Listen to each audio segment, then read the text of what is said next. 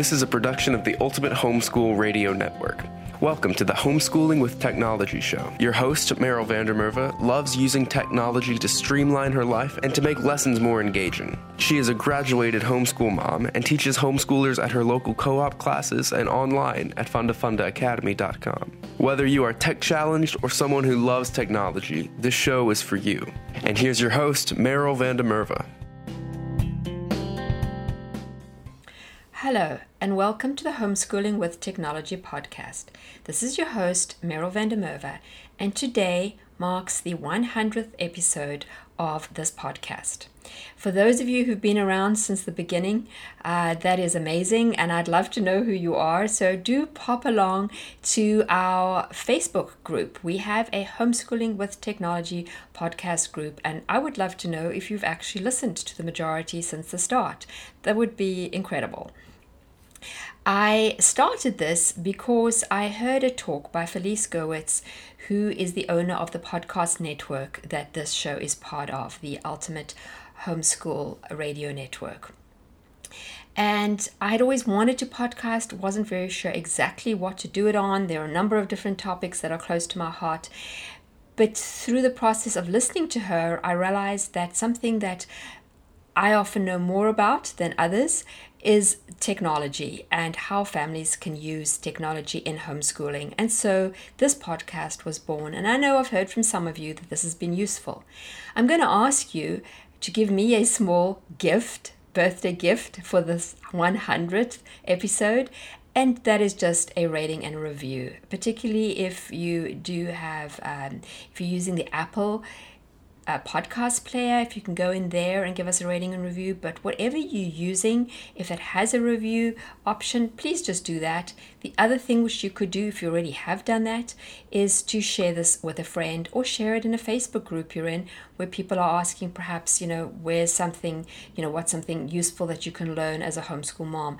I try really hard, as you know, to make it applicable to you as homeschoolers and also to keep it short because I know you're all busy. So let's actually get into it. Because it was the 100th episode, I wanted to do something special and took me a little while before I eventually decided that what I wanted to do was to create you a resource that you could use in the weeks and months ahead.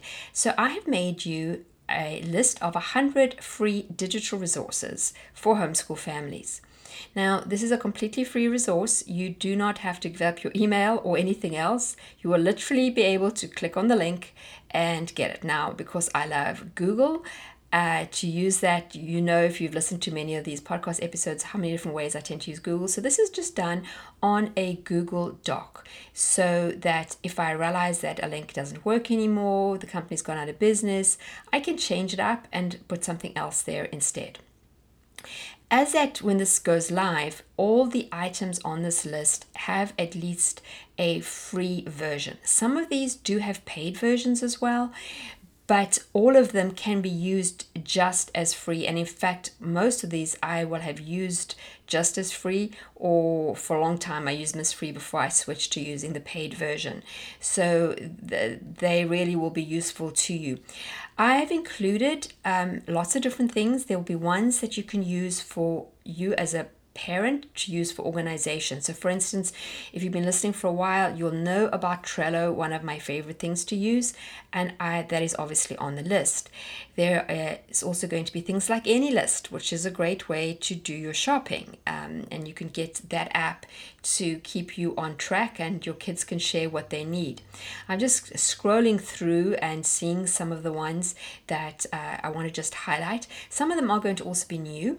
I don't think I have yet mentioned Quill. That is free writing and grammar activities. I actually use that uh, in Funda Funda's writing mechanics class. It's one of the things that I use there. Uh, I have included the uh, science simulations that our chemistry teacher has shared, two different links that she has actually shared over time um, the PhET simulations and also the AACT chemistry.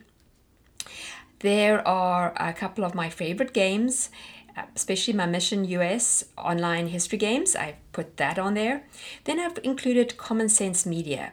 If you're looking for like an online game or a movie or something, if you go to Common Sense Media, it's a really good place to go and search and it will show you um, what the different options are. It rates things as to um, how fun it is and also how educational it is, and it tells you if it's a paid or free. Um, I often go there when I'm looking for things, and that's where I have actually discovered quite a few different things. Um, then something else that I hadn't mentioned before is a site called moviesonmap.com. This is something I just learned about recently, and it's quite a new uh, website. But the idea is that you can go to a specific country or town, and there are links posted to videos on Vimeo or YouTube or elsewhere that are about that place. Now, obviously, you might want to just vet those before you actually share them with your kids, but if you are trying to put together your own geography program, that will be extremely useful. Um, then, if you're looking for free digital textbooks, CK12.org has those. I actually use them sometimes in our Science Olympiad um, for studying, and I know our chemistry teacher is using one of those in her class. Um, so let's oh then i put in things that you may not have thought about but i use a lot of teachers pay teachers when i'm purchasing things to use in my co-op classes and even my online classes. There are teachers out there who have created amazing lesson plans and just really fun lessons and there are also ones that many homeschoolers have created. So in general there is a lot on teachers pay teachers that homeschoolers can use and you may not know but every person who goes on Teachers Pay Teachers has to provide one free resource to show what their work is like. And as a result, what you can do is you can go on and you can just ask to see all the free resources. So if you're wanting to find some fun activity to do for a kindergartner and you want it to be related to weather, you could put all those choices in and free and just get those. So I thought that that is something that you might really want to use. Another website which I just came across recently is gregtangmath.com. When my youngest, when I was homeschooling my youngest, I did discover Greg, Greg Tang's math books. He's got some great books that we used to get out the library, making math really fun. And I was very excited to discover that he also has a website now that has some videos, it has online games, and it also has a problem generator where it will actually create more math problems and then with the answers as well. As you know, I am a big fan of Google, but if you are somebody with a Windows computer and you want your children to learn Excel and Word and things, the place I went to for my own children, because I, I did also didn't have a Mac um, when I was most of the years I was homeschooling, but I discovered this website, which is still going and is still being updated, called jegsworks.com. And the lady's name is Jan's 101 Computer Basics Lessons. And so I'm going to have a link to that too. And it's all free, and students can go on there and practice to learn how to use those different things. So it's it's it's very good to actually do that. Um, National Geographic has a really good kids site, so that's another one that I don't know that I've mentioned yet. Uh, Wonderopolis, science. It's just if your kids are wondering, like, I wonder why. If you've got one of those kind of kids, I wonder why this happens. I wonder why that happens. Well, you're going to find it on Wonderopolis. They have so many things like that where they actually take a topic and then they talk about why it will have um, why it has been. Um, English Purdue OWL, especially for high schoolers, it's just got a lot of really useful things about how to do citations and a lot of other things there that I would really suggest that your um, your children go and have a look at. It's done by Purdue University, and it has just really become a standard in the industry to just be able to go and, and learn. A lot of the things that I'm going to talk about, I have already spoken about um, that I have on the list. There are ones that I've covered in various different uh, episodes over time. But I must say, I thought I knew so many things to share when I started off my great idea of 100 free digital resources. And I just wrote down lots and lots of them. And then I counted up and I had 40. Um, I have tried to include things on the list that aren't just one very specific thing that you're going to go on, spend five minutes on, and be done. So everything on the list is something that there are multiple different games on it, or multiple different uses, or maybe it is just one game, but it's the kind of game that you're going to be playing over a couple of days. It's not just going to be quick go on and then you're off again. So um, it is something you'll be able to you know use again and again, or, or as I say, at least will take a while. And I have to admit that as I'm recording this, I'm now at 85. So hopefully by the time this actually comes out, I'll have reached my 100, if not very soon. Uh, if you're one of the people that listens and looks at this very quickly. It might not be super well organized yet, but I do plan to try to organize it into different blocks as well so that it is more useful uh, to you. And I want to put a brief description of each of these items. Um, but as I said, it actually, the idea was great. And then when I actually tried to uh, start to implement it, I realized that this was harder than I expected. My husband laughed at me. He said, Well, how easy did you think it was going to be to come up with 100 different free digital resources? Um, I know somehow the idea of 100 didn't seem so much when I started. Just want to finish off with two others that are going to be on there. The one is 4 H.